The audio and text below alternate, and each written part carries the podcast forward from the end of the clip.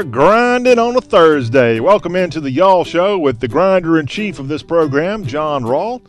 How's it going? Hope your Thursday is off and up and going in a big, big way. We're going to have a lot of fun on today's Y'all. We're going to continue our discussion of the SEC Media Days in hour two. We're going to hear from the Iron Bowl rival coaches. We'll hear from not only Gus Malzahn, but the coach of the national champion Alabama Crimson Tide, Nick Saban, will hear his thoughts at Media Days 2018. And of course, Coach Malzahn of Auburn, he bested Nick Saban in 2017. And Coach Malzahn was at the mic this morning in Atlanta. We'll have that audio coming up in hour two. Plus, we'll hear the opening statement from the new head coach in Starkville as Joe Moorhead had a very impressive day at the mic, and we'll tell you all about it in hour two. Plus, we'll hear from the head coach of the Missouri Tigers, Barry Odom, as Mizzou tries to improve upon a 2017 season that had its ups and downs. Also, in hour two, we'll have Matt Heerman stop by, the barrister of Bodacious Barbecue, and he's got plenty of good eating joints that he wants to tell you about so you don't want to miss that in hour two. In hour one here today, we're going to not only give you the headlines in, in just a second, but also coming up, we're going to have our Festive South where we tell you about some cool events going on this weekend and next weekend across the Southeast. And we've got one real special festival that you need to know about. But if you're going to go to this festival, we need to make sure you bundle up. Not not for the cold weather. That's not going to be the case. But no, we got to make sure you bundle up because it's the Great Texas Mosquito Festival taking place in Clute, Texas. Yes, and Dana Pomerenke of that festival will tell us all about it. How in the world does a town get into the mosquito festival business? We'll tell you about it. It is a, it's a big deal, and there's some great country music acts coming to Clute next weekend. So we'll have plenty of that on today's Y'all Show, and that's just around the old Mosquito Bend. Moving to the headlines across Dixie, and the Tennessee Titans are right now square in the eyesight of diehard conservatives across the country because the Titans' star defensive end Jurrell Casey told CNN Sport on Wednesday in an interview that he will remain on the field this year and protest during the national anthem, anthem while accepting any fines levied on him during the season. He said, quote, I'm going to take a fine this year. Why not? He said this in London, by the way, as he was over there at an NFL event promoting the league. He said, I'm going to protest during the flag. That's what I'm going to say now. So if, if this player who is an all pro for Tennessee's NFL franchise, if he's willing to take the fine, then I think you're going to see more and more of this as we get closer to the start of season. Remember, the NFL teams haven't even reported to camp for the most part. You've got two teams, the Ravens and the Bears, that are already going this week because they play that first preseason game in Canton, Ohio in early August. Most teams don't report and don't have all their veterans in until next week, and that's when the Titans report to Nashville. And now that Casey has maybe let the cat out of the bag, I think you're going to see more and more players just jump on this whole issue. And it's not because they're trying to really make a statement for Black Lives Matter or whatever. They just don't like President Trump. I, I think that's my opinion. I, I think it really comes down to they don't like Trump. And they don't like what the NFL owners have done by essentially banning Colin Kaepernick from the league. I don't know if the guy really deserves a second chance, but the NFL owners seem to not have gone out of their way to give Kaepernick a chance to make good on a bad season that he last had, I think, for the 49ers was the last team he was with. So look for more and more players to try to do something with this national anthem. It's not over, even though the NFL wants to put it behind them. Between the president tweeting and the NFL players all trying to make their own statement, this is going to stay in the news for quite some time. Speaking of President Trump, he's jumped into the Georgia GOP gubernatorial runoff, which is taking place next week, as the president this week endorsed Brian Kemp. He tweeted on Wednesday Brian Kemp is running for governor of the great state of Georgia. The primary is on Tuesday. Brian is tough on crime, strong on the border, and illegal immigration. He loves our military and our vets and protects our Second Amendment. I give him my full and total endorsement. And right now, Kemp is the Secretary of State in Georgia, and he's facing off against current Georgia's Lieutenant Governor Casey Cagle. And this race again is on Tuesday, July 24th. The winner of that will move on to face a Democratic opponent in November and I think her name's Stacey Abrams, if I'm not mistaken, and she would be the first black female governor in all of America if elected in November. But that's in November. Right now, you've got a race between Kemp and Cagle going on in the Peach State. Speaking of governors and state politics, the issue in, in the state of Missouri has been quite, quite ugly.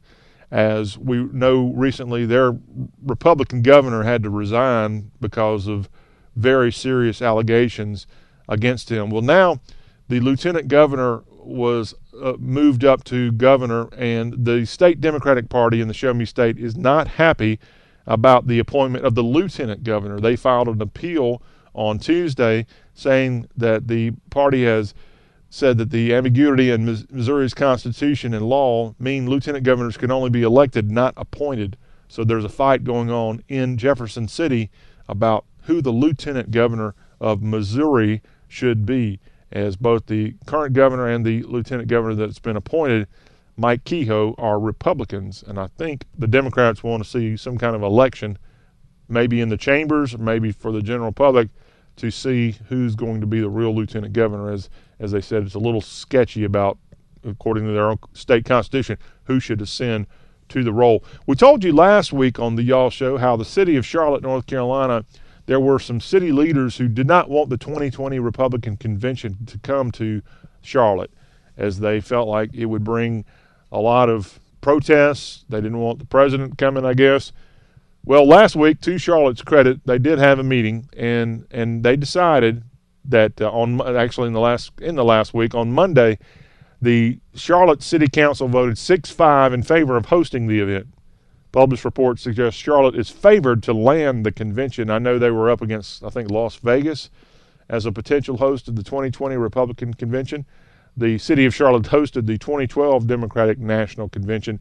I remember seeing President Obama give a big speech at Bank of America Stadium, the home of the Carolina Panthers, and that was in the 2012 election cycle. But in 2020, Republicans in Charlotte, it's looking like it could happen. And it's good to see maybe the the state of North Carolina and even South Carolina, which is just a few miles across the state line from Charlotte. It's good to see the Carolinas getting some attention from a national perspective. If if this were to happen in 2020, a Republican national convention, of course, both states, especially South Carolina, are very red. North Carolina, a bit of a question mark heading into the 2016 election, but President Trump did pull off a victory in the Tar Heel state. In Florida, sad news as a 71 year old man died after eating raw oysters. He was at a Sarasota restaurant back on July 8th when he ate them and fell ill and ended up dying. The infection from this is called the Vibrio vulnificus bacteria, Florida health officials say. So be careful, especially now that we're in the middle of the summertime. You know, this is not your typical oyster season in the middle of July and and moving into August, you'll really have to wait till those months with the R's. I'm sure y'all know this. Uh, September, October, November. The further you go, the, the, the probably better the oyster and, and the less chance of having something that has a raw oyster being having a flesh eating bacteria. And in this case, it killed a Florida man in the last few days. In Texas, this was a gruesome sight as 48 sets of remains believed to have been buried between the years 1878 and 1910 have been exhumed from an unmarked cemetery in Fort Bend County, Texas. As it looks like this was a cemetery for black prison inmates who were forced to work on Texas plantations in the Reconstruction era. Artifacts, including chains, have also been uncovered from the site. And total 95 set for, sets of remains have been found since crews found the cemetery when they started work on building the Fort Bend Independent School District's $59 million career and technical center in Sugar Land. Of course, Sugar Land is a big suburb of Houston, and that's where it looks like this cemetery was in the Sugar Land area of Houston. And in the old days, it looks like a lot of prisoners died working on the plantations of Houston in that area, and they had a cemetery that was essentially not marked, and now they have uncovered it. Just a very ugly scene there in Texas to see that. If you've seen the pictures, so many bodies That's a shame. I, I know we have unmarked graves of all types all over the place, but uh, you would have thought somewhere along the way they would have some kind of marking and maybe some justification of how that many inmates had died. I, am uh, best case scenario, maybe there was a, a, a, prison right there beside the cemetery, and these prisoners all died of natural causes and and not a mysterious way. We hope, but bad things happen in those days, as we all know. Bad things happen in today's world, as we all know that too. In Baltimore, if you're a kid, well, you may not be happy because a new law went into effect in Baltimore on Wednesday.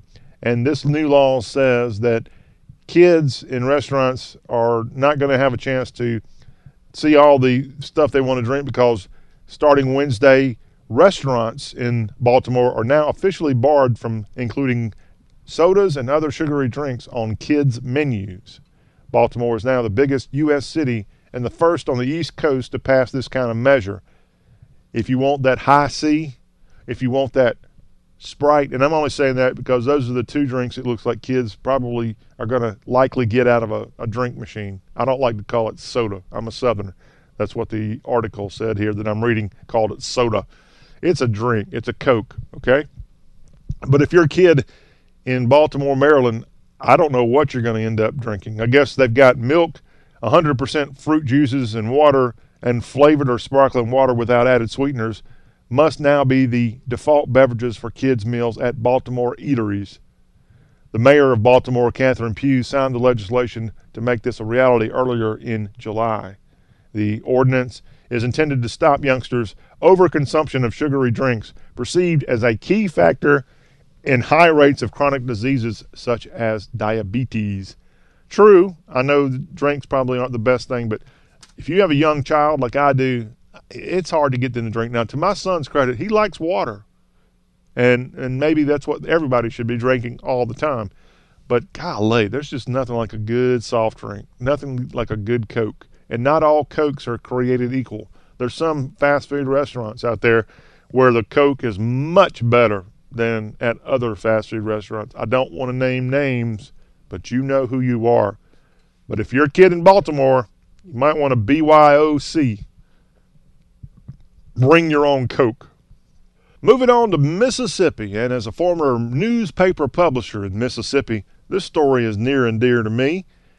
And it just shows how we newspaper publishers, we're really nice people no matter what you may think. You may be upset at your local newspaper publisher for he's too liberal, he's too conservative. This guy is totally out of touch with our community. Well, kudos to Russell Turner of the Greene County Herald in Leakesville as he helped a stranger on July 5th as Turner came home from work. He found a winded and flustered stranger sitting on the steps outside his house. The man told him that he'd had a motorcycle wreck and he was wearing a long sleeve camo shirt and green pants. He wasn't wearing what would be considered prison garb. The man told him he needed to get to the hospital because his wife was in labor. The newspaper publisher said, I knew something was off, but clearly I didn't know he was an escaped convict. And not only was he an escaped convict, but Michael F. Wilson was a convicted murderer and he had just escaped from the South Mississippi Correctional Institution in Leakesville, and that was only about a mile and a half away from Turner's house. So, not always a good thing to be a good Samaritan, and in this case, the newspaper publisher helped a man out who ended up being an escaped murderer. Luckily, he got caught, he's back in jail. Hopefully, the folks at the South Mississippi Correctional Institution found out where he escaped from, and they won't have to deal with this kind of thing again. But what a crazy story coming out of South Mississippi with the escaped murderer being assisted by a newspaper publisher. Doesn't happen every day.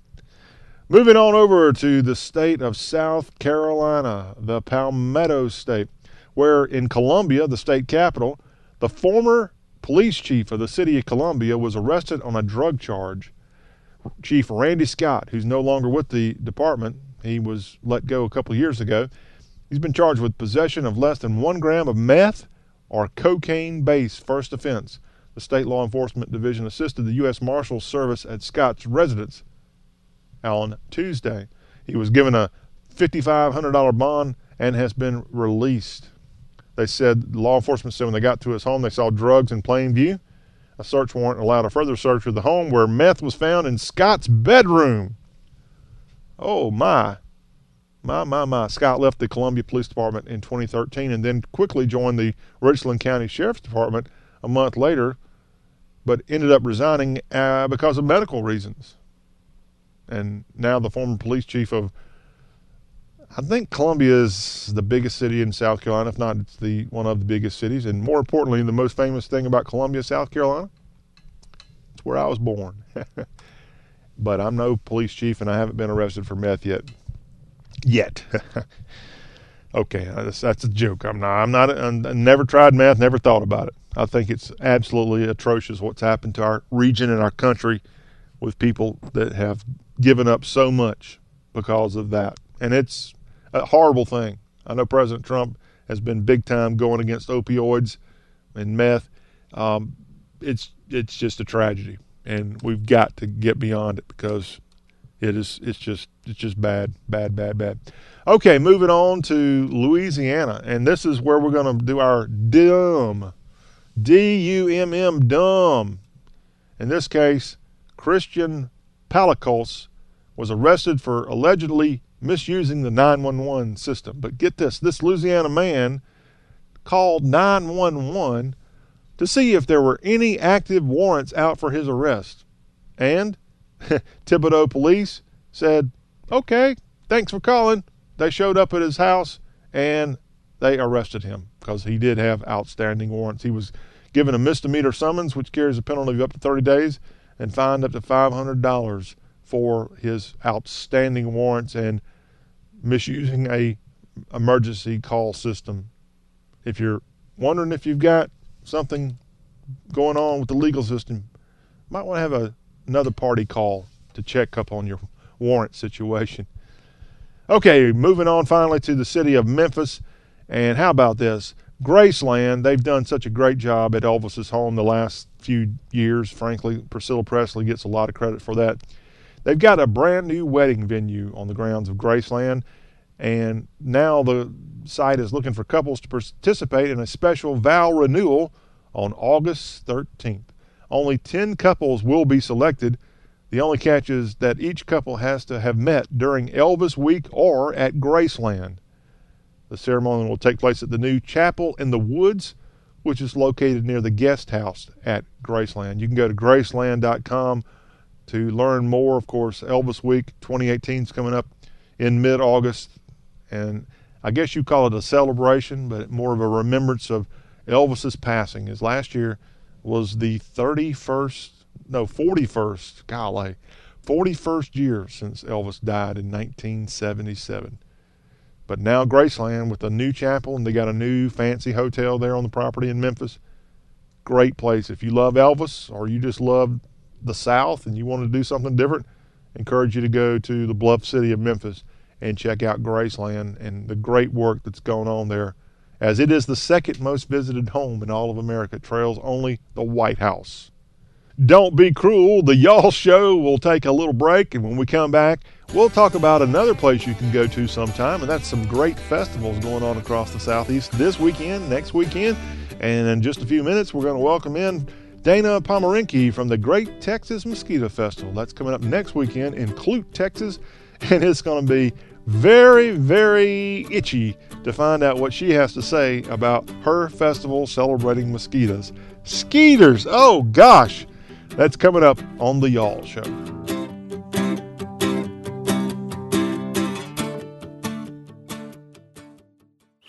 Ah, the sounds of summer. And this is the sound of summer skin being scratched because of the itching and irritation of what the season can bring. You need the fast relief of Cortisone 10 Intensive Healing Anti Itch Cream. Unlike regular lotions, Cortisone 10 relieves itch and irritation with 1% hydrocortisone, the strongest non prescription itch medicine, plus 7 healing moisturizers. Cortisone 10 makes summer sound fun again. Cortisone 10. Feel the heal. Use as directed. There's never been a better time to try our Sprint network. We have to find a way to tell everyone. Atlas is here to help.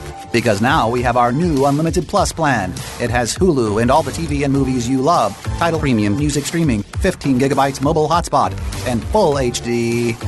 All on the network built for unlimited at the best price.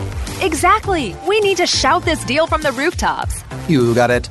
Atlas, I didn't mean literally. Sprint's new Unlimited Plus plan. Best deal ever. Switch to Sprint's Unlimited Plus plan for just $42 per line. But hurry, for a limited time, it's now $22 per line when you bring or buy your own phones. Visit a Sprint store, sprint.com slash unlimited, or call 1-800-SPRINT1. Price with $5 per month auto pay discount. One Hulu limited commercials plan per Sprint account. Features differ. Offer coverage not available everywhere. Excludes taxes, fees, and roaming. Requires new line subject to credit and $3 activation fee speed. Maximums, use rules, and restrictions apply. When you don't have a big marketing budget, you have to wait until the opportunity is just right. Well, consider this your opportunity alarm going off. Vistaprint semi-annual sale has arrived with up to 50% off site-wide, including custom postcards, signs, invitations, posters, and more. And with tons of business card options like square cards, now's the time to get huge savings on them too. Make the most of this opportunity. Go to vistaprint.com by July 24th and enter the promo code SAVEBIG.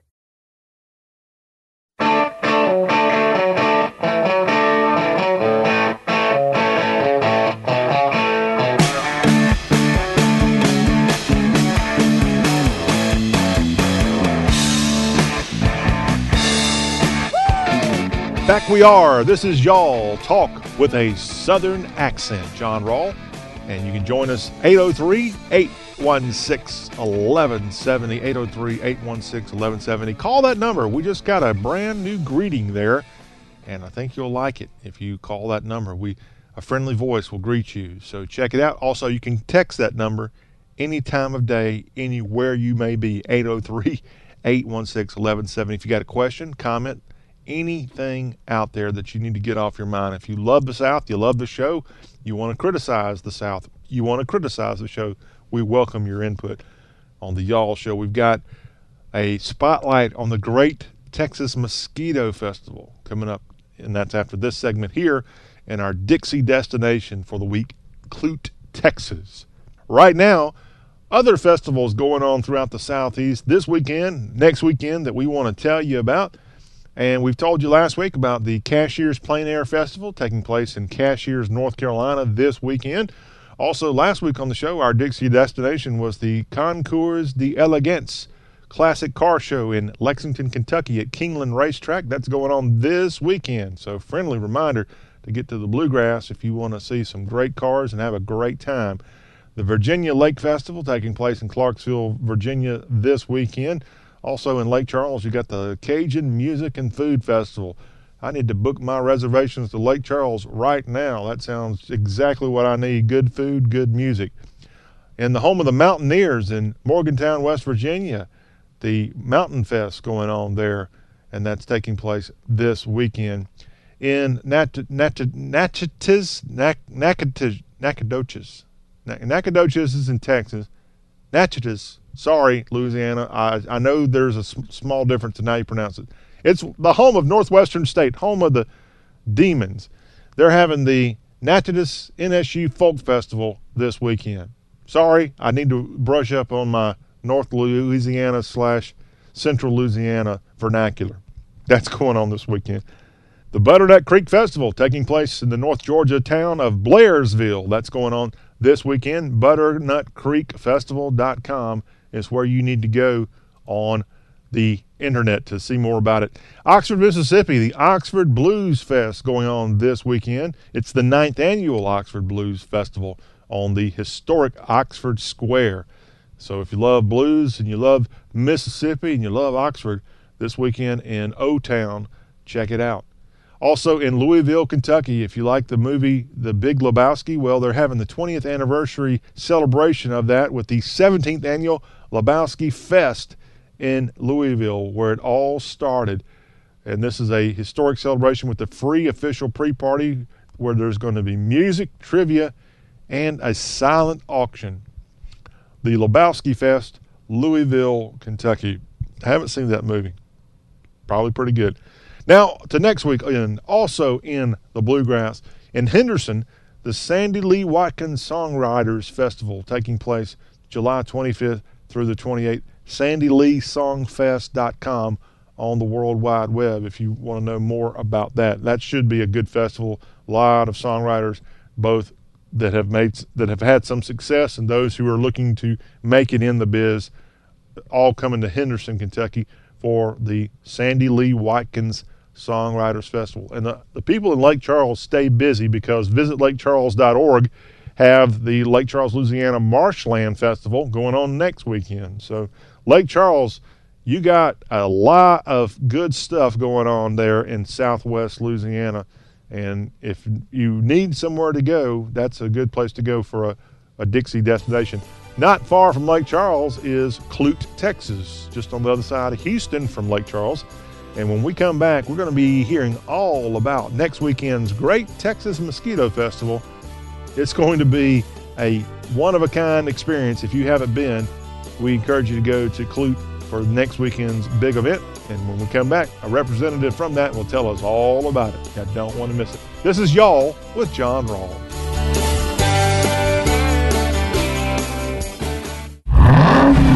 What do you hear? Most people just hear an engine. We hear a 6.2 liter Hemi V8 with a supercharger that accelerates so fast it'll suck the air out of your lungs and knock you back in your seat like you're an astronaut in a rocket ship hurtling through the stratosphere. But then again, we're not most people. We're the Brotherhood of Muscle.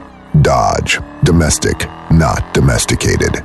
Dodge is a registered trademark of FCA US LLC. Credit products are made by WebBank. Rates and terms vary based on credit history. Amazon is not a sponsor of this promotion. Other restrictions apply. See website for details. How did I get into credit card debt? A trip to the emergency room. Car repairs. Moving expenses. There's a million ways to get into credit card debt, but one sure way to start getting out Avant. Avant offers access to online unsecured loans from $2,000 to $35,000 at competitive rates and no extra charges for paying back early. Over 500,000 customers have experienced the convenience of a loan through Avant. No wonder Avant has an A plus rating from the Better Business Bureau. The application takes minutes, and if approved by 4:30 p.m. Central Time Monday through Friday, funds are deposited as soon as the next business day. And now Avant will also give you a $50 Amazon.com gift card after your first payment is made on time. To check your loan options and to get this special radio offer, go to Avant.com today and enter promo code 4646 when applying. That's A-V-A-N-T.com, promo code 4646. Avant.com, code 4646. Geico presents unhelpful home improvement how to's. An overflowing toilet can wreak havoc on your home. So today, I'll show you how to avoid a flood by installing the toilet in your bathtub. All you need is a plumber's wrench and a hose clamp. This easy modification not only stops flooding, it also cuts down on morning prep time. You could try to protect your home with a tub toilet, or you could get covered for personal property damage through the Geico Insurance Agency. Call Geico and see how affordable homeowners insurance can be. Welcome back to the Cat Show. Up next, we have Nico. Nico is a member of the Shelter Pet Group. That's right. A group known especially for their sunspot sleeping, ball chasing, leg rubbing, couch purring, bed leaping, and of course, companionship. Wonderful. And what breed would you say Nico is? I'd have to go with a tabbyish Persian kind of mix. Tremendous cat. I'd also like to point out her coat's wonderful mix of colors. Is it black, gray, gray, black, brown? Somewhere in between. Indeed. You know, it's always special when we get to see a cat like this. Just look how she struts. It's like she owns the place. And how she's so incredibly cute in her indifference to commands. A strong willed feline. Ah, and see how she curls up and cuddles her person. The pitch on her purring is simply perfect. Nice one. I know. Fantastic cat. Fantastic indeed. But really, the best way to know an amazing shelter pet like Nico is to meet one. Visit theshelterpetproject.org today. Adopt. Brought to you by Maddie's Fund, the Humane Society of the United States, and the Ad Council.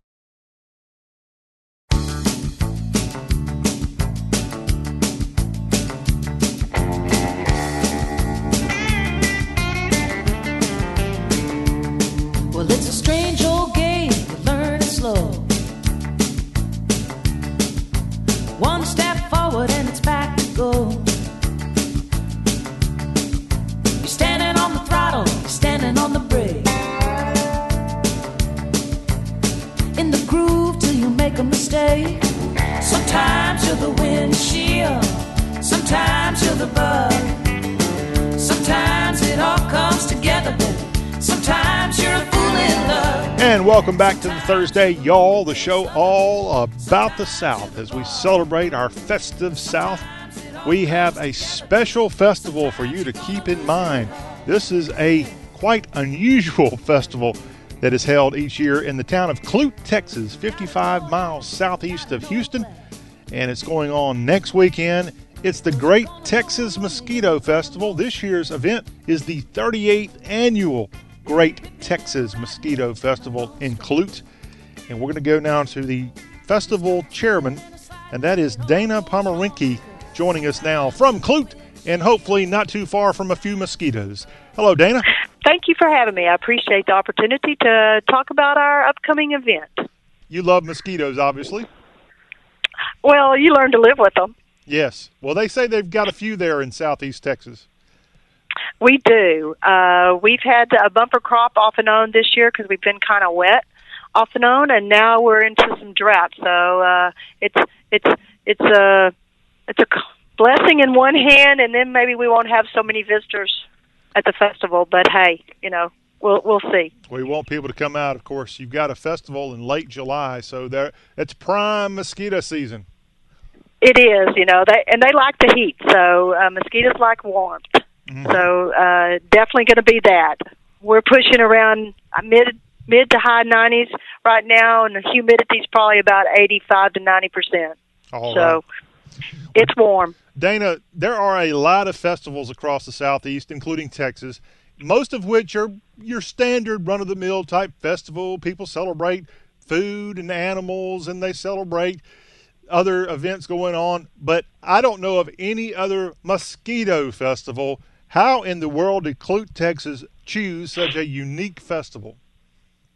Well, I tell you what was going on. Um, back in the late 70s, there was a possibility of Clute losing its name. So there was some fear that they were fixing to lose, the Clutonians were fixing to lose their identity.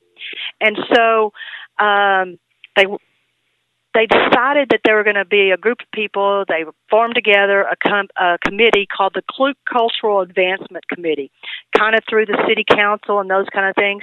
And they charged this group with coming up with something to help promote Clute. And so this group of people, uh, which I was not involved in, I've not been. I've been here since about 1984. Uh, they they were all having a roundtable meeting about, hey, we've got to do something. We've got to promote our city. We cannot lose our name. And I think they exhausted a lot of resources and had a lot of fun that night. And finally, somebody just threw up their hands and said, well, you know what? We have lots of mosquitoes. So why don't we just have a festival and we'll call it the Great Texas Mosquito Festival? And we will celebrate one of our natural resources of our area. And it evolved basically from that meeting.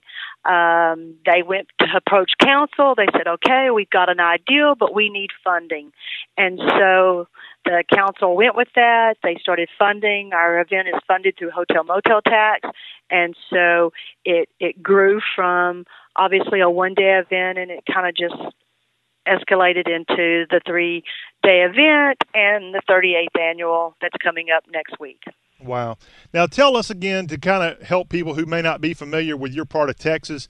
What is the history of Clute and how many people live there? And just give us a snapshot of the area. Besides mosquitoes, what else is going on there? Well, Clute is actually, we're only about the way the crow fly, we're only about four to five miles from the from the Gulf Coast, uh, down close to Freeport, Surfside, Texas. Mm-hmm. Uh, we're a population now currently uh, probably over 11 to 12,000 people. Um, we sit obviously in a very uh, chemical industry. We we're highly surrounded, or you know, with chemical uh, plants. So um, that tr- primarily was what was going on here as far as uh, uh, employment. That's obviously, you know, Daddy Dow, as they used to refer to him. And of course, we have multiple other companies, BASF and whatnot.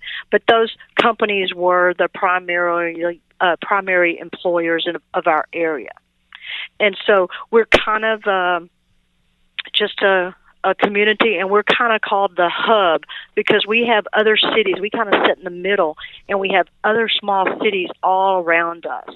And so we don't have this ex- massive area to expand you know on.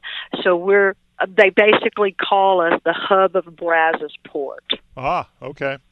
And this and is Brazos Port, meaning a, a, a, an area. We come, our county. We're in a, a fairly large, one of the largest counties in the state of Texas. It's called Brazoria County, and so. um but we do have uh, other cities that we kind of just circle us, and we we literally sit in the middle of those. Of course, you're south of Houston. You're kind of south of Galveston as well. Your area, We are. Your area last year, 2017, around Labor Day, was hit hard by Hurricane Harvey.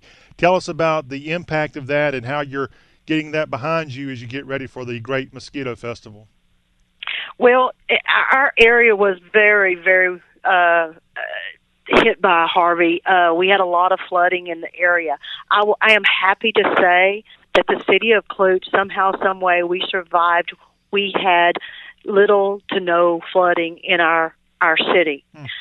Surrounding cities around us all did experience flooding, and a lot of those basically because the waterways were just. Um, you know they're full they're backed up so the drainage in, in various places had a lot of houses uh, go underwater uh, upward to four to five feet into their homes i you know surrounding us. But we were very fortunate. But that being said uh, since we are a hub and we all have these communities around us you know it's been very difficult for for the regrowth and uh, for some of the uh, areas.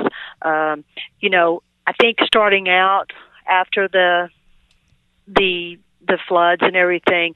Very early on you know things suffered a lot as far as people being able to go and do things. And now there are still rebuilding and there's still i know there's a lot of expense to many many many families and and so that but i think now they're getting to a point where they need some type of relief a break. You know they've been working on reconstructing and all that now for getting close to be a year since this activity and or this incident that happened. So um, I think people are looking at you know for things to do. Uh, family, let's we've got to take a break. We've got to we've got to focus on something else other than you know uh, still dealing with rebuilding after a, a flood. So Yeah, and the and there's a lot of activity in our area. There's so many uh, different events that happen uh, around us, and it's it's it's good that, to my knowledge, no event has been canceled due to the floods. Uh, it may have been, you know, some things may have been a little different, but um, but nothing was canceled. The July 26th through 28th Great Texas Mosquito Festival will be the first festival you will have had since the devastating impact of Hurricane Harvey on the Lone It will. Star State. We're talking today with Dana Pomerenke. She is the chairperson of the Great Texas Mosquito Festival. And Dana, speaking of Harvey, have you seen a, an increase in mosquitoes as a result of the storm last year? Well, obviously, right after this, or I didn't say right after, but at a period after, because there was so much standing water for so long in various areas, uh, we did obviously have some some pretty good uh, mosquitoes.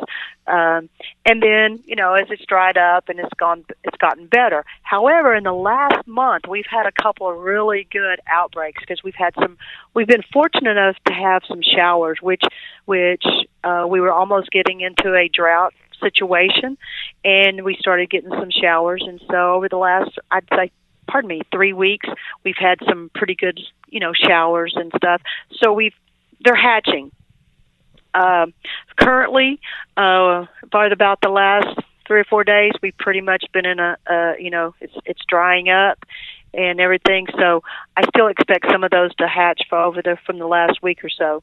Um, and when and they were vicious. I'm not even going to lie; they've been vicious. And um, obviously, our county, our county does spray because when they're so bad, uh, you know, uh, it's it's just a it's not only a nuisance, but obviously, obviously could be a, a health threat to some. Dana, we want to help you and we want to support your festival, but it's a little scary for especially for someone like me. I am a mosquito sponge. Mosquitoes love me.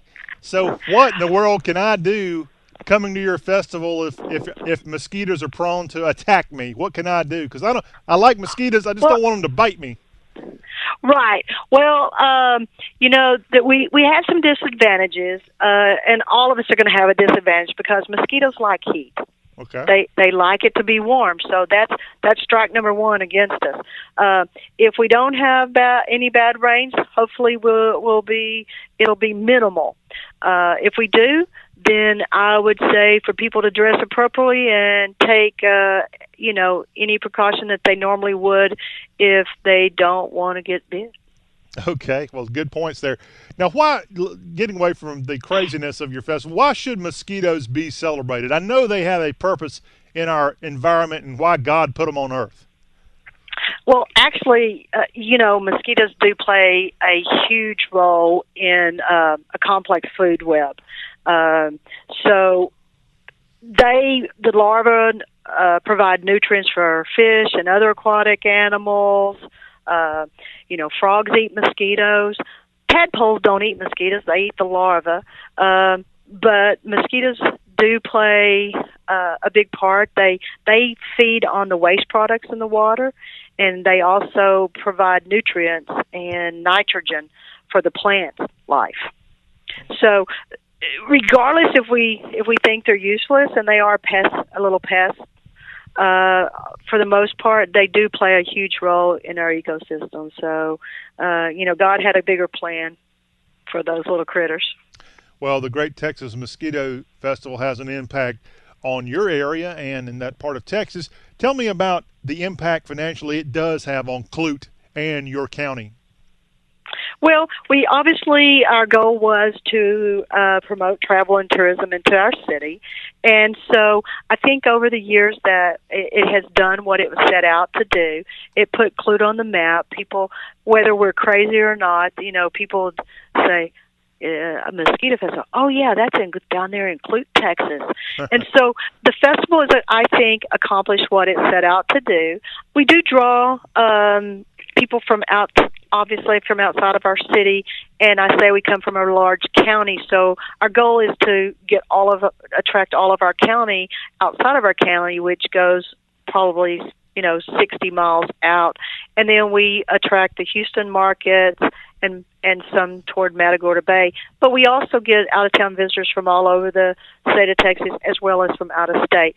Uh, for me to pinpoint to tell you exactly how many I would I wouldn't, but I do know our hotels see see a rise and an increase in uh, during the weekend of the festival. So uh, that relates to we know people are coming into town, they're eating in our restaurants, they're buying our our gas and those things. And hopefully they're eat they're they're visiting restaurants, but we hope that a lot of those they're visiting our vendors out here on site as well for, and supporting them. To learn more about the Mosquito Festival, you can visit mosquitofestival.com. Again, this is next weekend in Clute, Texas. Some of the activities I just need to mention. Yes, you love you love mosquitoes, but you've got some other things going on besides mosquitoes that people can take part of and witness. You've got a barbecue and fajita cook off going on. You've got a mosquito chase 5K run. That sounds like a lot of fun. And I got to ask you about this, Dana. You've got something called mosquito calling. What in the world is that?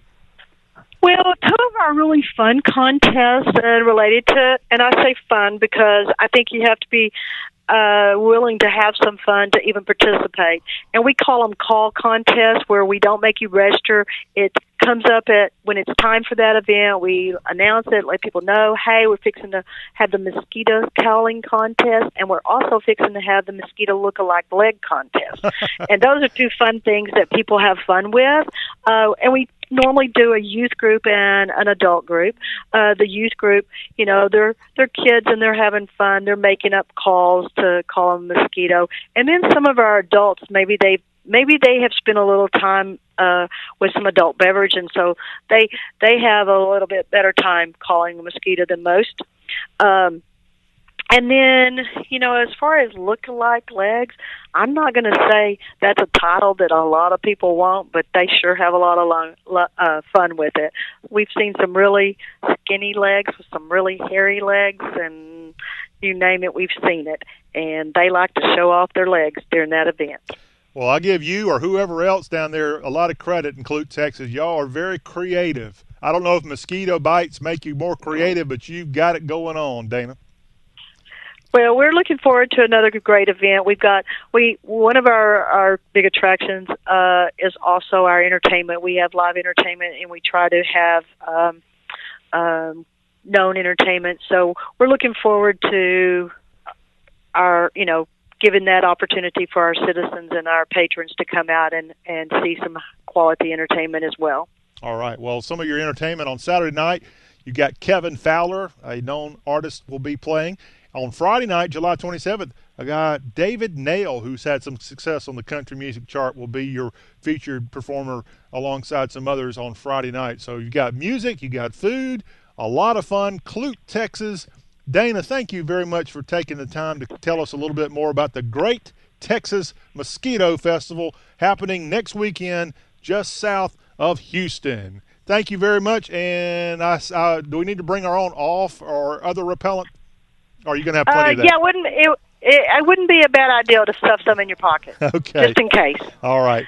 Dana, thank you very much. Dana and Pomerenke with the Clute, Texas Mosquito Festival. You have a good one and uh, bundle up. All right. Thanks, John. I appreciate it. All Y'all right. have a great day. And David Nail, as we mentioned, is one of the performers at next weekend's festival there in Clute, and he's going to take us to break. More of the Y'all Show will continue. We've got hour two coming up. This is Y'all with John Rawl.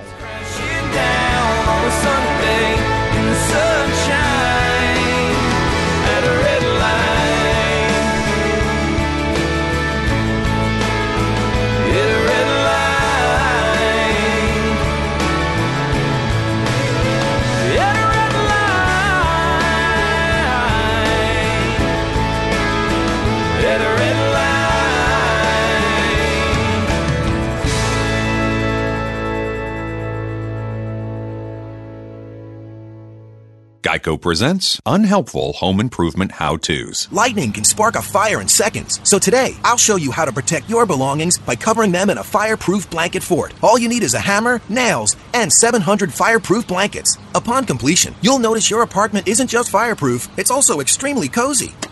You could try to protect your valuables with a fireproof blanket fort, or you could get covered for personal property damage through the Geico Insurance Agency. Go to geico.com to see how affordable renter's insurance can be. Ah, the sounds of summer. And this is the sound of summer skin being scratched because of the itching and irritation of what the season can bring.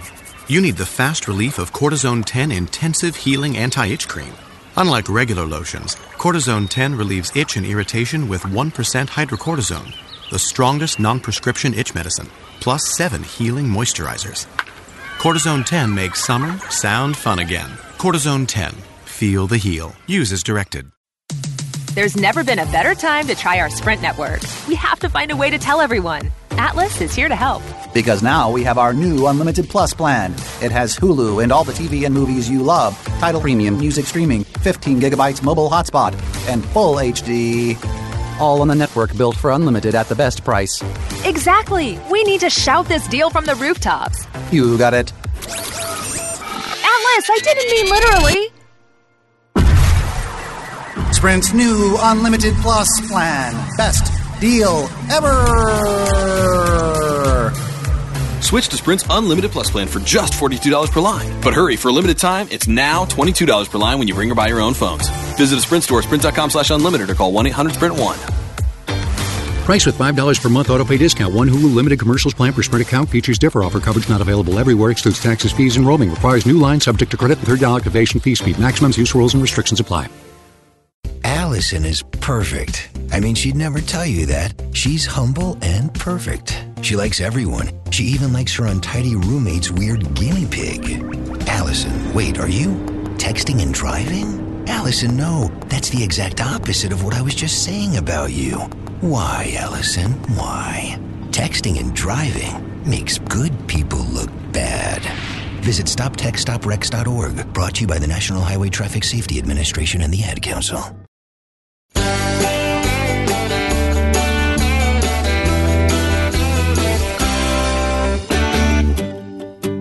Show all about the South is back on the air. Hello, welcome into hour two of Thursday, y'all, with John Rawl. Hey, hope you're doing good. And I know you all are wondering, hey, isn't there some kind of something going on in Atlanta, Georgia this week that you haven't really had a lot of yet on the show today? Well, it's time now for SEC Football Media Days 2018 coverage on y'all. Are you ready? okay, Ole Miss fans, no, not ready for that part. Yes, we are ready for that. We also want to tease that coming up after this segment, we're going to have the barrister of Bodacious Barbecue, Matt Heerman's on the program, and he's going to be talking about, we just heard in the previous hour, about the Great Texas Mosquito Festival. Well, if, if you're going to be grilling outside, how do you keep those mosquitoes and bugs away from your grill? Because you know they just want to they just want to stick onto your meat and, and devour it just like you do. Well, how do you keep that from happening? Matt Heerman is going to tell us. Plus, he's got some great barbecue joints in the Pelican State he wants to pass along to us. So that's coming up. But right now on y'all, we're going to talk about SEC football. We've got a quartet of SEC coaches all queued up and ready to come at you now on the program, starting off with the two state universities, the big state universities in Alabama and we're talking Crimson Tide, we're talking about the Plainsmen. And I got to pick one of these two to go first. And do I go with the SEC West champion, the winner of the Iron Bowl, or do we go with the national champion? Let's go with the SEC West champ. They deserve more attention anyway. The Gus Bus was at the mic at SEC Media Days. Gus Malzahn, head coach of the Auburn Tigers. These are his comments he had this morning all right. Uh, first of all, very honored to be here at SEC Media Days again, to be back um, here at the Chick fil A College Football Hall of Fame, a great venue uh, to put this event on. Just a quick recap of last season. You know, I thought we were very close. Um, you know, we won the SEC West, which I believe is the toughest division in college football. One game away from the college football playoff, which, you know, is everybody's goal. We have a lot of our players back that experience that. Uh, we've got the majority of our coaches all but one back, and so I really feel like we're going to have a hungry team, you know, trying to take that next step. I uh, brought three of our team leaders here with us. Uh, first of all, our quarterback Jarrett Stidham uh, was the SEC Newcomer of the Year. Just felt like he did a great job uh, leading our offense and leading our team threw for 3,000 yards. Uh, he has re- recently graduated and he has recently got engaged, so he's got a lot going on. Uh, ready for the season. Uh, linebacker Deshaun Davis, uh, our leading tackler from last year, two year starter, really probably our defensive leader. He's like a coach on the field. He's one of those guys that really plays with a chip on his shoulder and uh, sets the intensity. Uh, he also uh, recently graduated. And then lastly, our defensive tackle, Dontavius Russell uh, a three year starter, about to be a four year starter, which is very rare uh, in our league. It's very rare at Auburn. I really feel like he's one of the, the more underrated players in our league and doesn't get enough credit for what he does. He's a very unselfish player, he's very consistent, and he is fixing to graduate next month. So, very proud to bring these three guys to represent Auburn. Uh, defensively, you know, I really feel like our strength once again will be our front seven, like it was last year. And I think big picture wise, we have a chance to be as good defensively or possibly even better. Um, you know, offensively, the big thing I, that stands out to me is our quarterback's back. And this is only the second time since I've been at Auburn in nine years that our quarterback's back. And so I think that's a very positive. Uh, really, I think the key to our offense is going to be uh, our offensive line and how quick they can come together. Uh, we've got three guys that have started, and I think a total of 20 games, so we're very inexperienced. But I will say this we're talented. And so it's just going to be a matter of time, and hopefully sooner rather than later that that group gels, and that'll be a big uh, key for us offensively and as far as team wise. Uh, looking at our schedule, uh, once again, I feel like we have the toughest schedule in all of college football, uh, just like we did last year. You know, we open up uh, the season against Washington, a top 10 team. A lot of people are picking to, to make the college football playoff. And the Chick fil A Kickoff Classic. Uh, really appreciate Gary Stokan and his staff everything they do to make that such a premier event. And we, I think three years ago we played in it. We're very looking forward to coming back here to Atlanta and playing a very good Washington team. Then we get into the SEC West, which uh, is the toughest division. It's a man's league. You've got to be ready. Uh, each week, as far as that goes, and then just like last year, uh, we'll end the season uh, against Georgia and Alabama. This year, it'll both of them will be on the road. Um, you know, overall, uh, I really like our team. Um, I like our leaders. Uh, there's nothing like experience in our league, and we experienced some some some highs, some lows, and like I said, we were close. And I just really sense uh, urgency and a hunger from that group. And then staff, uh, feel very good about our staff.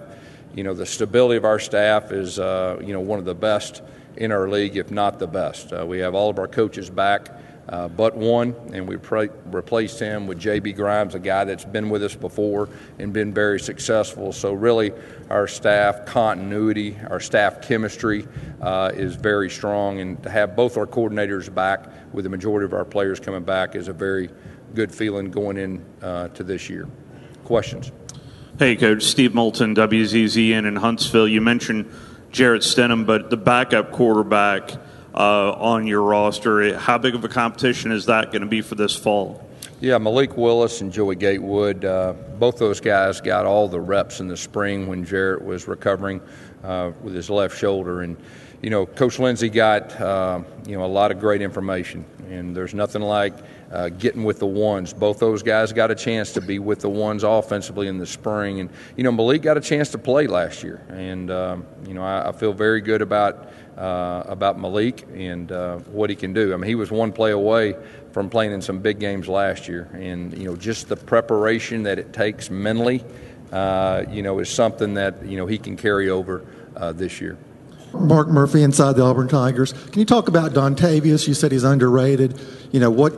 In what ways is he underrated, and is he a guy we might see playing in the NFL next year? Yeah, uh, I, I think there's a very high likelihood that Dontavius Russell will be in the NFL. Uh, you know, I, I, think you can probably, uh, it's really hard to think of uh, a guy that uh, in this league uh, that has started for four years. He's got a chance to do that this year. Um, he's a guy that's been very consistent, very unselfish. He'll take on double teams to open somebody else up. Uh, he's very good against the run. Uh, he's very good pass rushing when he gets on one-on-one situations, uh, and he's uh, what I call him is Mr. Consistency. And uh, we're we're proud to have him. And he would have had a chance if he wanted to come out early. I think he would have had a chance to do that. And he chose to come back and get his degree and help lead lead this team and help us take that next step. Jordan Hill with the Columbus Ledger Enquirer. Earlier this week, Chad Morris talked about your friendship, uh, how it goes back to your high school coaching days. Just what do you remember about the start of that friendship and, and how it's evolved to now where you're still, or, or both of you are now in the same division? Yeah, I'm very proud of Chad and, uh, you know, where he, you know, coming from a high school coach and, and being a head coach in this league. Uh, Chad is one of the smarter coaches I've ever been around. He's one of the hardest workers uh, that I've ever been around. I consider him a true friend. Um, you know, it goes way back. I think I was uh, coaching a, a, state championship game. I think he called me and asked if he could bring him to staff. I didn't know him at all. After that, we got together, I think, for the next two years and just talked, um, you know, offensive football. And, uh, you know, he did a super job at Tulsa. Um, and then obviously when he was at Clemson, he really got that thing going. When he got to Clemson, uh, there was a little bit of instability, and I really feel like he was the guy that really put them over the top to get them where they're at right now. And then you're talking about a guy that goes to SMU, and he took over a very, very tough situation, and to get those guys, uh, you know, to a bowl last year was big, and now he's in our league, and he'll be very successful, and uh, uh he's a great coach, but he's an even better person. Hey guys, Blake Toppmeyer, Knoxville News Sentinel. There was a time when, when Auburn and Tennessee played on an annual basis. Uh, I guess how aware are you of, of, the history of that rivalry going back, and, and, and how aware do you think your players are? Uh, you know, the fact that it used to be an annual game between the teams. Yeah, you know, I've been here at Auburn, I guess, nine years, and I think we played them twice. And uh, both times we uh, we played them there. Once when I was a coordinator, and I think the first year I was head coach. And this will be the first time, you know, I've been at Auburn. We played them uh, at home. So, uh, you know, a solid team, and uh, with a new coach, and they've got a lot of energy right now. Auburn head football coach Gus Malzahn at SEC Football Media Days in Atlanta. And Atlanta is where Gus Malzahn and the Plainsmen will return on September 1st as they're part of the Chick fil A kickoff contest against the Washington Huskies. 2.30 kick in Atlanta on September 1st. By the way, you just heard him talking about the Tennessee game. That game at Jordan Hare Stadium takes place October 13th. The Alabama Crimson Tide also at SEC Football Media Days. Nick Saban, the head coach of the Tide, always fun to put him behind a microphone and start asking questions. And we're going to go now and hear from the defending national champ coach on the Y'all Show. I've always said before that I really hate to lose. Uh, and I think I hate losing more than I like winning.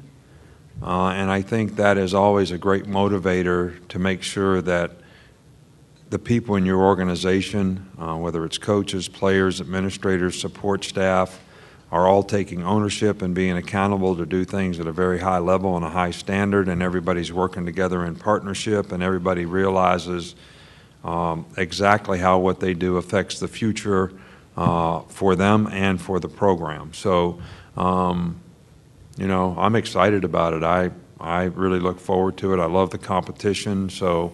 Uh, we're just going to keep on keeping on, and nobody's looking backwards. We're all looking forward to uh, whether we can get this team to develop the characteristics they need to have a, the chance to reach their full potential and be successful. I spoke to Kevin Elko recently, and sports psychologist works with your program, and he recounted a story where he walked in, you were looking at a recruiting map, and then he took some time away, and he came back, and you were looking at the same recruiting map, and he said your mind is set up in systems that he's never seen anything like it.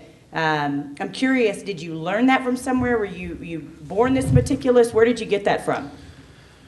Uh, I can't answer that. I don't know for sure. It's probably a combination of both. Um, you know, I grew up, my dad was um, a great person. Uh, he had a very high standard for expectations in terms of what you did. Uh, there was always a reckoning for what you did. Uh, so there was always accountability. And I think that when you know you're living in a situation like that, you're always paying attention to detail. Uh, I think I've had the opportunity to work with several coaches, whether Bill Belichick, George Perles, uh, some very successful guys along the way uh, that were very meticulous, uh, paid great attention to detail, had tremendous organization in terms of what they did, uh, created a lot of accountability in their organization, and that's why they were successful. And um, so the combination of those things probably got me where I am from a systematic approach and accountability approach. Uh, you had a shared national title under the BCS with LSU.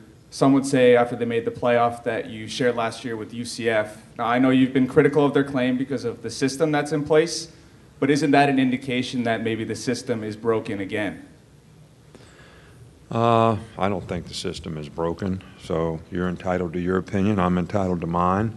Uh, we played a very difficult schedule and, and, you know, lost one game and played against a great Clemson team and a great Georgia team, and nobody else beat both those teams to get where we got. So you can make whatever claim you want to make, and everybody's entitled to do that. But I'm proud of what our team accomplished. I'm not responsible for the system that we're in, uh, and I don't think it's broken. And I think they got the best teams in the playoff, and um, we're, we were happy to be a part of it. So.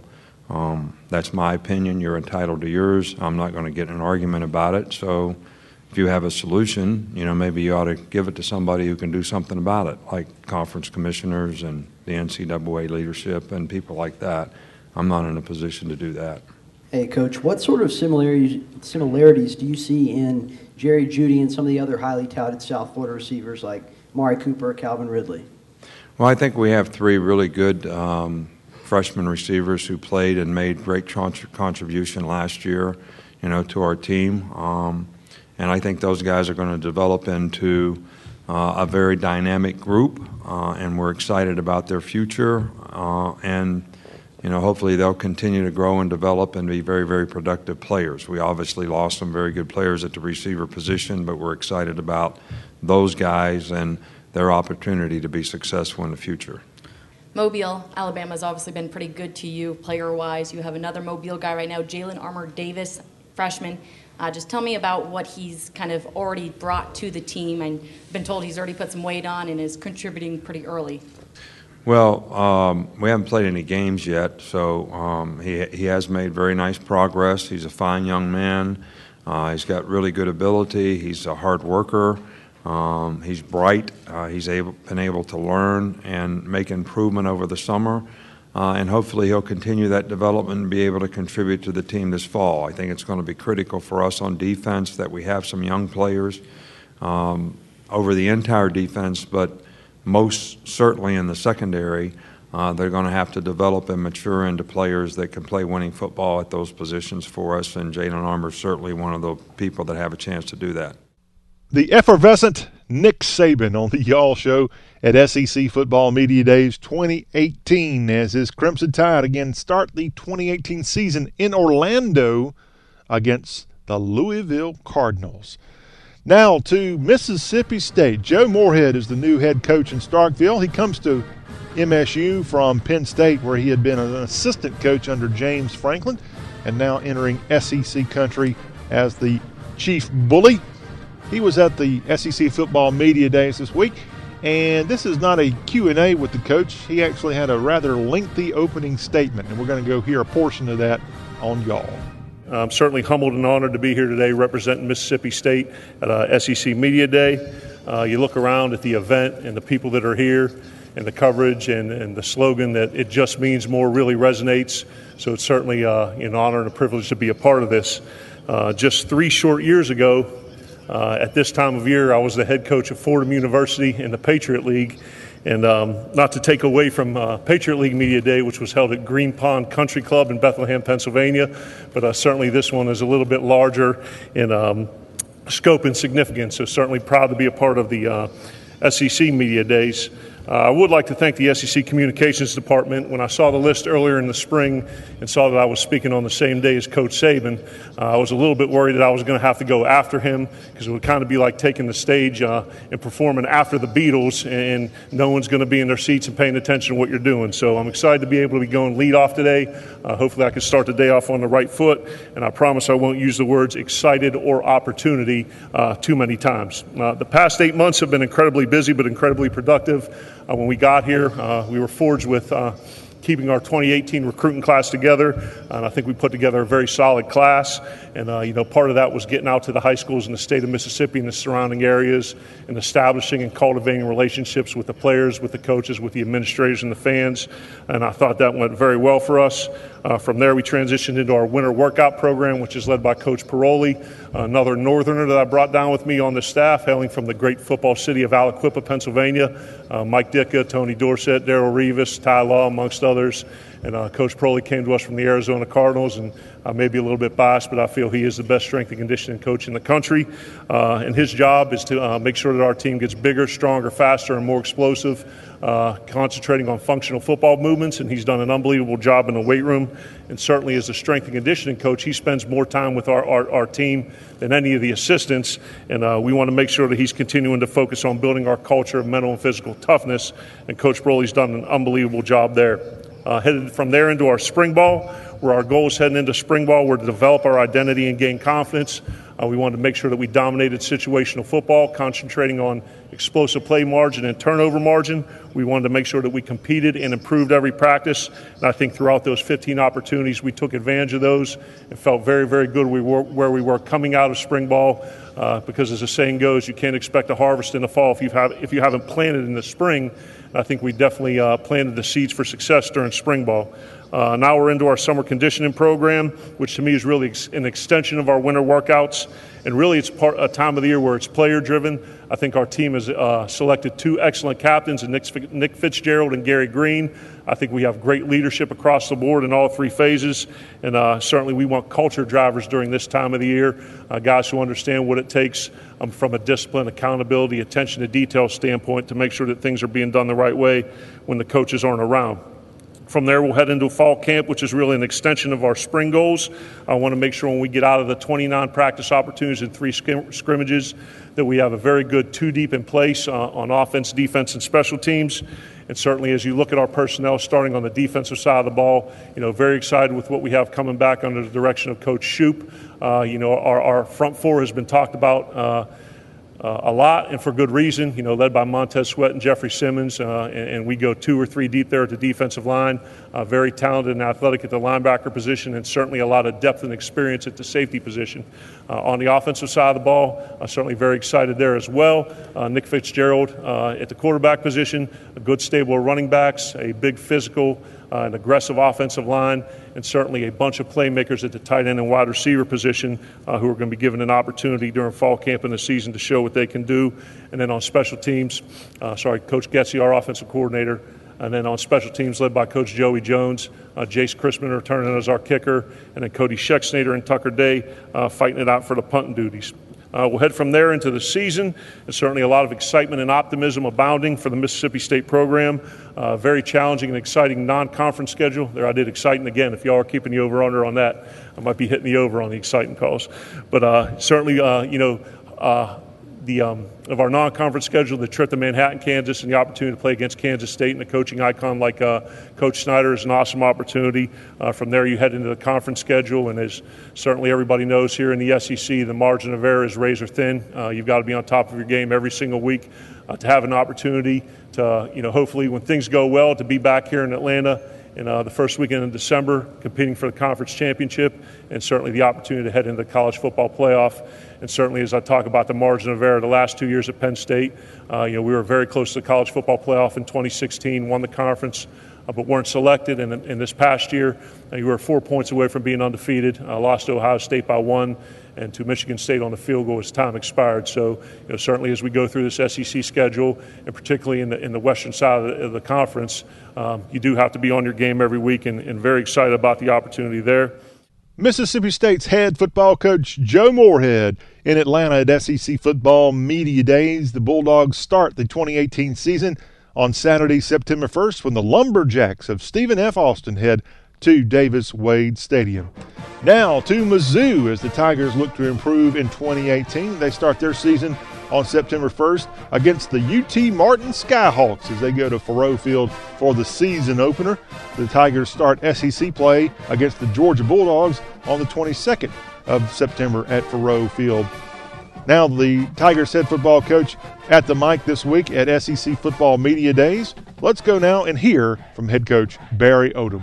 Going into to this season, um, as excited as I've been about a football team, um, partly because we've got a number of returning starters back and, and a number of lettermen that have played significant roles uh, over the last couple years in our program, but, but mostly excited about their work ethic, the way that they've approached the offseason, starting back in January with their winter conditioning program through spring practices and now into the summer uh, ball portion of, of their schedule. Um, it's always uh, when you get here and, and know that, that Media Day is here and on us, that uh, practice number one is right around the corner. I look forward to developing and, and moving this team forward, building off uh, some of the good things that we did late last year, and then putting them in position uh, to be a better player and, and better team on both sides of the ball getting into 2018. Coach, you lost a, co- a coordinator in uh, Heupel. Going down to Orlando UCF. Uh, what can uh, fans in Orlando expect from him as a person, and then what makes him special as a coach? Well, I've known Josh for, for a number of years and was excited to, to get him hired at Mizzou, and, and he did a great job for us. He is a uh, very, very competitive leader um, that will put his guys in, in position uh, to be successful in every area of their life. I, uh, I knew when we hired him, probably weren't going to have him that long because he had aspirations to be a head coach, and he's really got the makeup on seeing the big picture, on being able to go do it. Um, I expect he'll have uh, great success uh, early on, and uh, you know, he's a good friend that, that uh, has done a great job in the business. Hey, Coach. Uh, Derek Dooley, your new offensive coordinator, how do you anticipate him impacting the team this season? Well, I looked at a number of different guys, and uh, when that position came open, when Coach Heupel left, and and looked at the opportunity on what this team needed and what we wanted offensively. Uh, wanted a guy that was confident enough to come in and not have to scrap everything that we had done the last couple years, and just because he wanted to run his offense. I wanted to maintain some of the integrity of the things that we had done offensively, but also build on that and have opportunities to do some different things, either in personnel settings or formations or tempo or the different ways that you can play offensively. And Derek, from a leadership role, from all the things that he's done since he's been on campus, relationship building with our kids, uh, I'm really excited he's on our staff. I know he's going to put our guys uh, in position to be their best and he's been good in the staff room for me, being a former head coach. What sort of development have you seen from Terez Hall and Cale Garrett since they first got to Missouri, and in what ways do they complement one, one another? Well, they both both of those guys, uh, the positions they play at inside linebacker. Um, you know, we, we rely on them being so versatile in in the run game and then in pass coverage. They've both grown in both of those areas, understanding uh, how uh, all 11 people fit, pieces fit together, uh, where their fit needs to be, how they play off of each other. So the consistency for them on now having experience really as many snaps as anybody on the on the on the roster has played, they've got it and they've done it together. Uh, so those guys, they speak the same language on the field. They've they've got an opportunity now to work together in drill work, and then in live competition last year. Um, I look for, for both of them to, to have their best year. And I think that the work that they've put in, not only on the field, but the, the learning and the classroom work, the extra time that they spend together watching film together, uh, that's only going to make us a better defensive football team. Coach, you have one of the best quarterbacks in the country in Drew Lock. Where is his football IQ right now, and how much have you seen it grown from your first year to your second year? Yeah, you look at the, the physical uh, skill set that Drew has is, is um, one of the best in the country, if not the best. Uh, the thing that you want to keep pushing for him and allow him and provide him the resources that now he can take his game to the next step and the next level. And that's getting a play call, reading the defense, putting us in the right position with the play call, and maybe checking out of it, and understanding where the ball is more likely to go once the ball is snapped. The ability that he's had from the time our bowl game was over uh, in December to today, his football IQ is, is better uh, than maybe the jump that he made from his freshman year to now. He's learned so much, he's fine tuned his footwork, and with the experience and the understanding on what we need out of that position, um, I ex- expect and anticipate him to have a special year. But we also need the 10 guys around him to play really well because if they do that, it makes his job easier. If we can run the football, then that opens up some ability in the pass game that's going to help us out, and it all plays together. Drew's done a great job on commanding leadership, providing it, showing it by, by his actions, and then following through with it on being a leader uh, for our entire program. Mizzou football coach Barry Odom at the mic at SEC Football Media Days.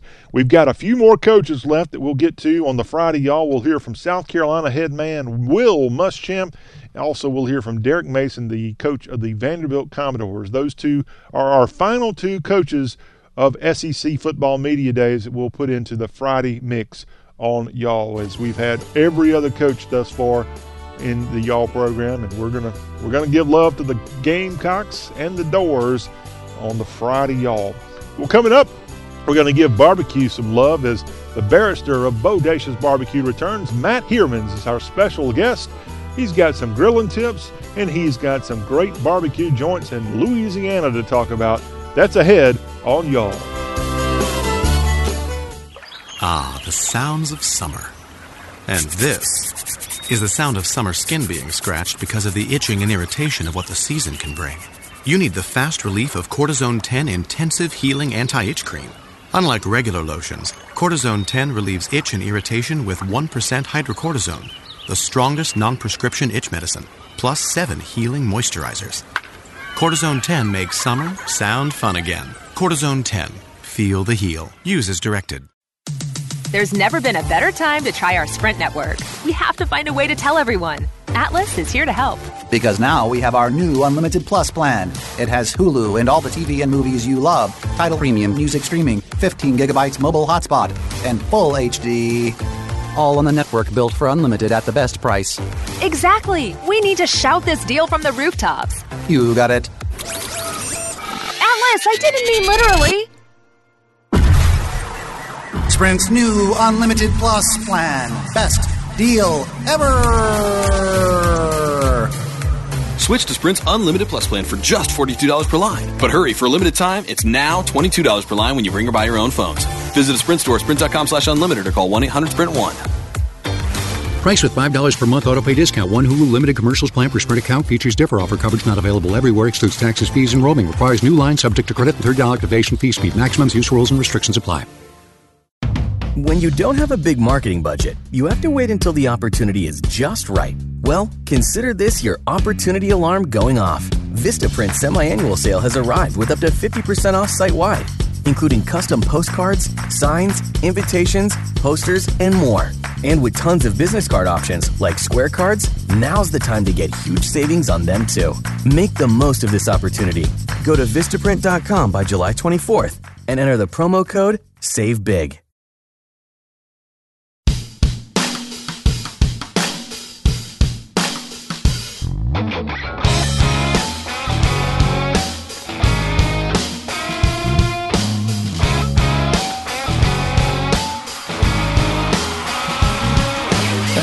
Firing up his Coleman grill. We got 24 tall boys on the chill. Yeah, 14 of them's mine. A little Marshall Tucker on the radio. Back into y'all on a beautiful Thursday. We hope wherever you are, maybe you'll get in a little afternoon thunder boomer somewhere, but it'll clear up. That's what happens this this time of year. I'm John Rawl, and this is the show all about the South. And in the South, as we learned earlier in today's show, the Great Texas Mosquito Festival taking place in Clute, Texas next week. And we're going to go not too many bios from Clute to find Matt Heermans now, the barrister of Bodacious Barbecue, joining us here on the Y'all Show. Hello, Matt. Yes, sir. How are you, John? I am doing good. Have you heard of beautiful Clute, Texas, and the mosquitoes that they celebrate?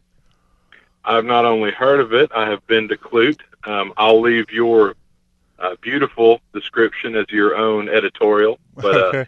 yeah, the mosquitoes are certainly large enough to be considered small birds, I would say. Okay.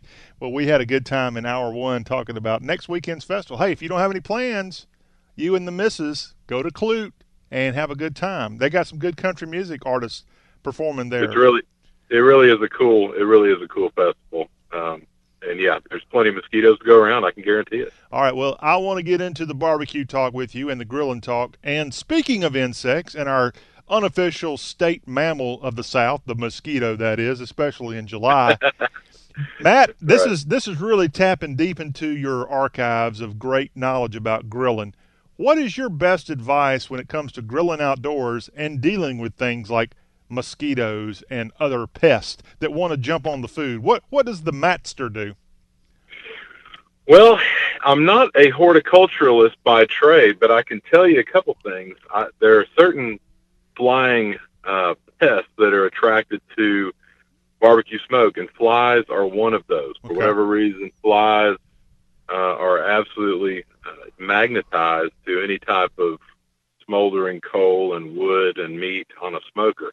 Uh, however, the mosquitoes, uh, they don't like the smoke all that much, so you may uh, if you got a heavy smoke going, you may avoid the mosquitoes but attract the flies. The only difference is the flies can't suck the blood out of you, so uh, they may be preferable. But yeah, mosquitoes leave leave heat, uh, that kind of heat alone, um, as as well as smoke. So I don't know if either one of the uh, I don't know if I have any great methods to keep you out of the bugs, especially in July, especially in low lying areas where I live. It's just you just kind of you just got to take it sometimes. I think. Yeah, if you want to cook outside and not deal with a lot of uh, pests flying around, we encourage maybe the North Pole would be a good option. I, maybe. I was going to say one one great way to avoid it is to actually move your smoker to like Montana, maybe. So, um, but that's not practical for many of us Southerners. Yeah, no, no, no, no, no. You when you are lucky enough to have those views of the beach and the Gulf and everything else out there in the South, then the, the price comes with things like grilling and insects. However, Matt, if a bug, if a bug or mosquito somehow lands on the prepared food, is that a big problem? Uh, mosquitoes will generally not do so. Flies, I mean, you got to as long as the fly doesn't have time to sit there and lay its eggs, and I know this is this is very appetizing when we get here. Mm-hmm. As long as you shoo the flies off fairly quickly, it's going to be okay. There's really no reason uh, to to discard of some type of cooked meat that has a fly land on it for a second. Now, I left it outside for 30 minutes and it was completely covered in flies, like it had a fly sweater on the meat, for instance. I probably wouldn't like that because that's what they like to do. They like to eat and lay their eggs on stuff like that. But um, generally, uh, you know, a couple little flies zooming around, that's not a big problem. That's that's not going to bother anybody. I was hoping you were going to tell me that mosquitoes and flies and gnats are all good protein for us. You know, it is. They're also uh, they're also very low carb. Ah, exactly. Uh huh. I'll look for that yeah. next time I'm in the health food, yeah. health food aisle. Not necessarily a flavor enhancer, though. I can't I can't vouch for that. All right. Well, can you blame these animals for not for trying for trying to get on our delicious grilling? I, I think no, no, I can't. In fact, I'll be honest with you. If I was a fly, I'd be all up on my barbecue every time. So I cannot blame them. Well, if I were a fly, I would be on your wall for sure.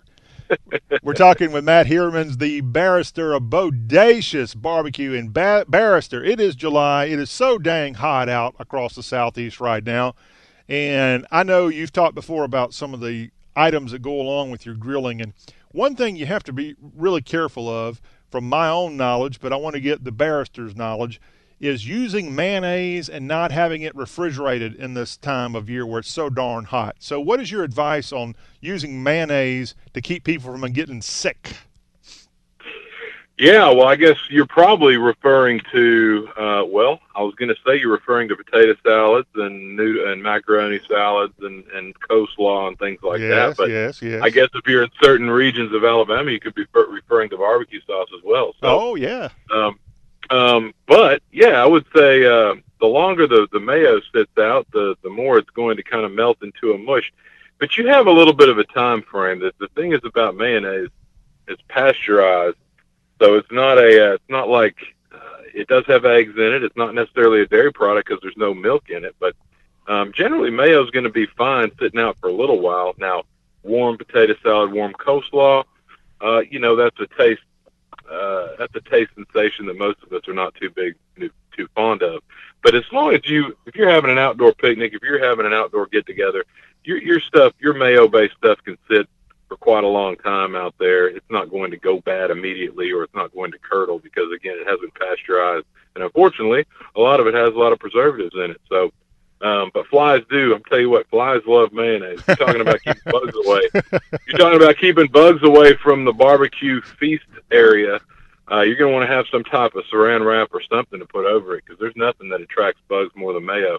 And I love mayo, so again, I can't blame the bugs, but yeah. they're generally not invited. What is strange about mayonnaise is you talked about the pasteurized of the pasteurization of mayonnaise. You can buy when you buy mayonnaise in the store, it is not refrigerated. So that's get, right. It's perfectly fine until you open it up, and once it's open, you better not keep it sitting out.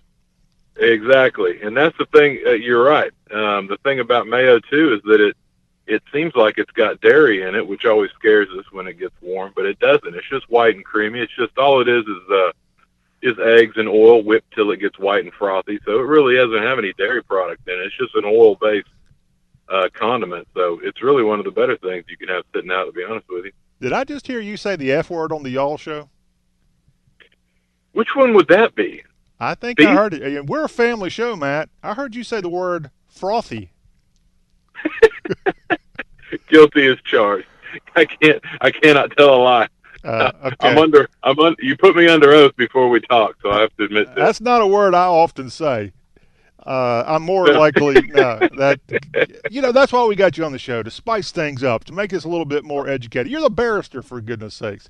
Yeah, yeah. I'm, but, I'm happy to bring some uh, bring some seldom used words out on the show. But barrister, I'm going to weave something together as we get ready for a timeout on the y'all show with you, and we're going to come back and get some great Matt Heuerman suggestions for Q.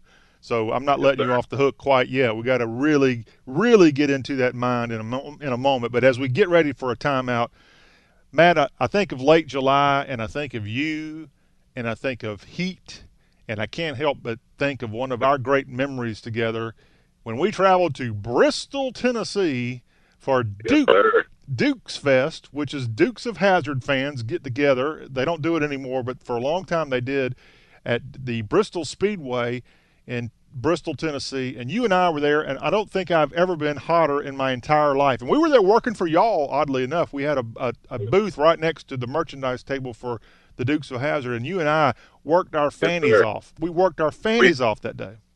Literally, um, literally lost probably about 10, 15 pounds in that heat. I will say that was a heck of a good time. Incredibly hot. When you, I guess, when I come from the Gulf Coast area, so when I think of East Tennessee, I think, boy, that's going to be nice and cool, or it's not going to be as warm.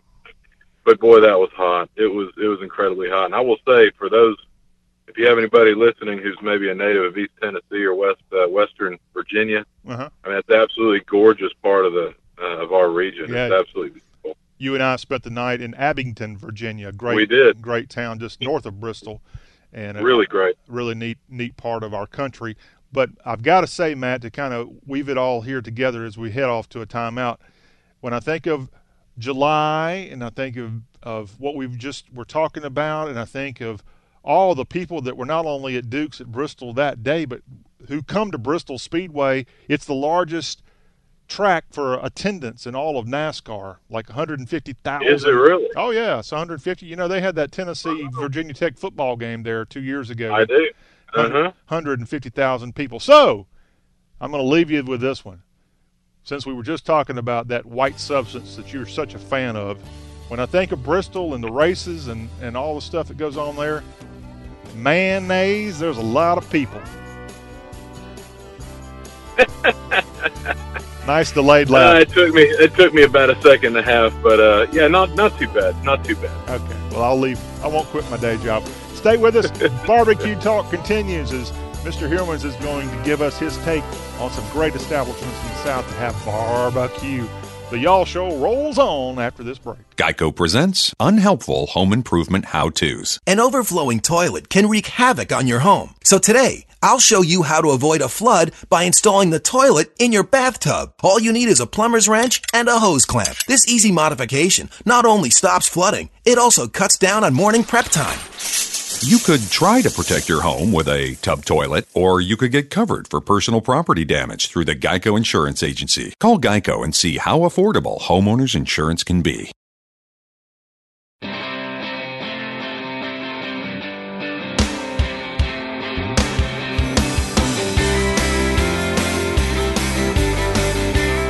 Back into y'all as we wind the show down here on a delicious Thursday. Delicious. We hope that you've got some good cue lined up for you.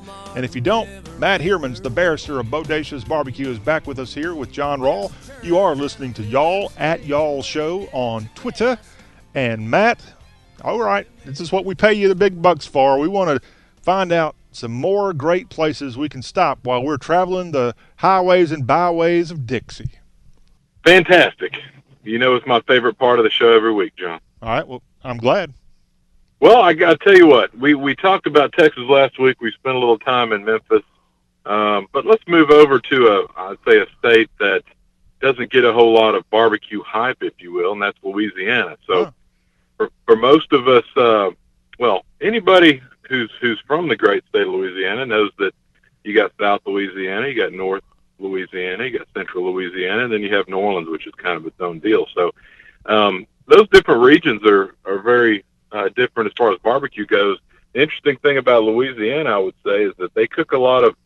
Uh, it's kind of that shatter zone between kind of Texas and you move into Mississippi and Alabama. So uh, Louisiana does a, takes a lot of influence from Texas in that they cook a lot of, of beef, especially at some of the more popular places. Of course, they do ribs and they do pork like everywhere else, but you do have kind of that influence. So there's a couple places I'll just focus on real quick. I spend a lot of time personally going to Baton Rouge and New Orleans for business Okay. and I like I like to seek out barbecue joints um, anywhere I go. Uh, in New Orleans, there's a place called The Joint uh, that is uh, fantastic. It's over in the Bywater for people who know where that is, the little neighborhood east of the uh, French Quarter, and that is a it's one of the better barbecue places I've had over the last year and a half. They're Uh, their brisket, we've talked about point versus flat in, in previous programs. They have great moist uh, brisket point, which is the fattier part of the brisket. It's cooked well. They use oak and pecan, which are nice with beef. It's just a really fantastic joint to have. The ribs are fine. The pulled pork is good. Uh, but surprisingly, uh, the brisket at the joint over in New Orleans is, is, is pretty top notch. I have to say that's a great spot. Um, in uh, Baton Rouge, uh, there's kind of a, a favorite place to hang out called TJ Ribs. Uh, you imagine it would be a rib joint, and you're you're correct. Um, it's kind of an old school uh, type uh, sit down restaurant, indoor barbecue type place. It's not one of these more modern, uh, you know, gastropub type uh, barbecue joints, but they have good, solid, sweet, soft uh, spare ribs and baby back ribs um, that are that are actually pretty good. If you like a sweet rib with some pretty traditional light hickory smoke, uh, well cooked, um, coming off the bone a little bit, not falling off, but certainly a little bit less than what we call competition style barbecue. TJ Ribs is worth a stop.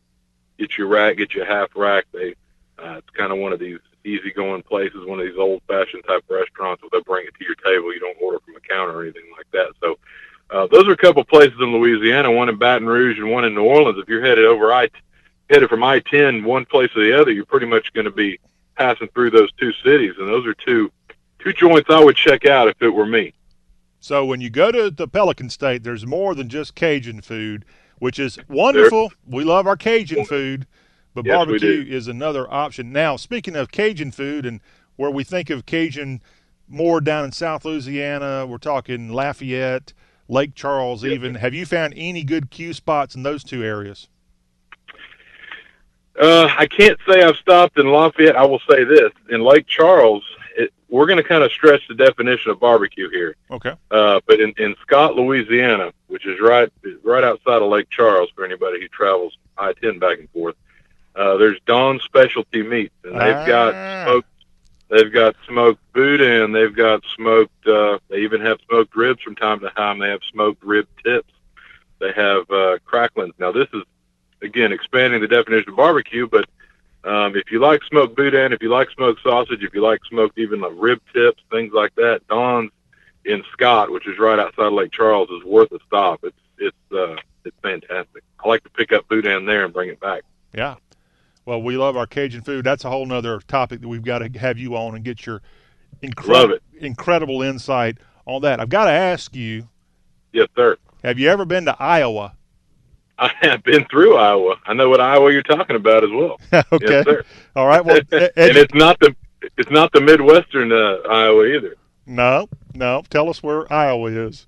Iowa, if I remember correctly, Iowa's in South Louisiana, is it not? Yeah, it's east of it, Lake Charles in Calchateau Parish, I think is the name of it. Calcasieu. Calcasieu. Calcasieu. Sorry. I apologize, Louisiana. hey. it's not it's not too far from Don Specialty Meats either. It's not too far Ah, from Scott. Scott. Well, they got a really good Love's travel stop there in Iowa. If you ever are on I-10 and you need to go, Iowa is a place to go between Baton Rouge and I guess Beaumont. It's a, it's a really good, really good spot. Yeah. And some You're not you're not, you're not going to see any corn. no, but, no, uh, no, but they do have a lot of sugar cane down there. I did notice that. True. That is true. Matt Heermans, I love what you've done today with our Louisiana, but I'm not going to let you off the hook. Here's your assignment for a future segment on the show. We got to give some love to North Louisiana, okay? So Happy to. The people in Shreveport and Monroe and even a great place like Ruston, they want to hear what you've got to say about their part of the Pelican State. So that is a future assignment. Next week we're going to get I like you. it. Next week we'll have you go somewhere else in the South with your roaming report of all things barbecue. Matt Heermans, the barrister of Bodacious Barbecue. Thank you, sir. Thank you. Can't wait till next week. All right. Well, that puts a wrap on today's Y'all Show with John Rawl. We'll be back here on Friday. We'll continue to look back at all things SEC Media Days as it will be over with tomorrow. The last day of that, of course, is today. We'll have more interviews, some recaps of Nick Saban and more on the Y'all Show. We'll have our Friday free for y'all and much, much more. The fun is just beginning on y'all. Have a great rest of your day. I'm John Rawl. We'll see you tomorrow. Ah, the sounds of summer. And this is the sound of summer skin being scratched because of the itching and irritation of what the season can bring. You need the fast relief of Cortizone 10 Intensive Healing Anti Itch Cream. Unlike regular lotions, Cortizone 10 relieves itch and irritation with 1% hydrocortisone, the strongest non prescription itch medicine, plus 7 healing moisturizers. Cortizone 10 makes summer sound fun again. Cortizone 10. Feel the heal. Use as directed.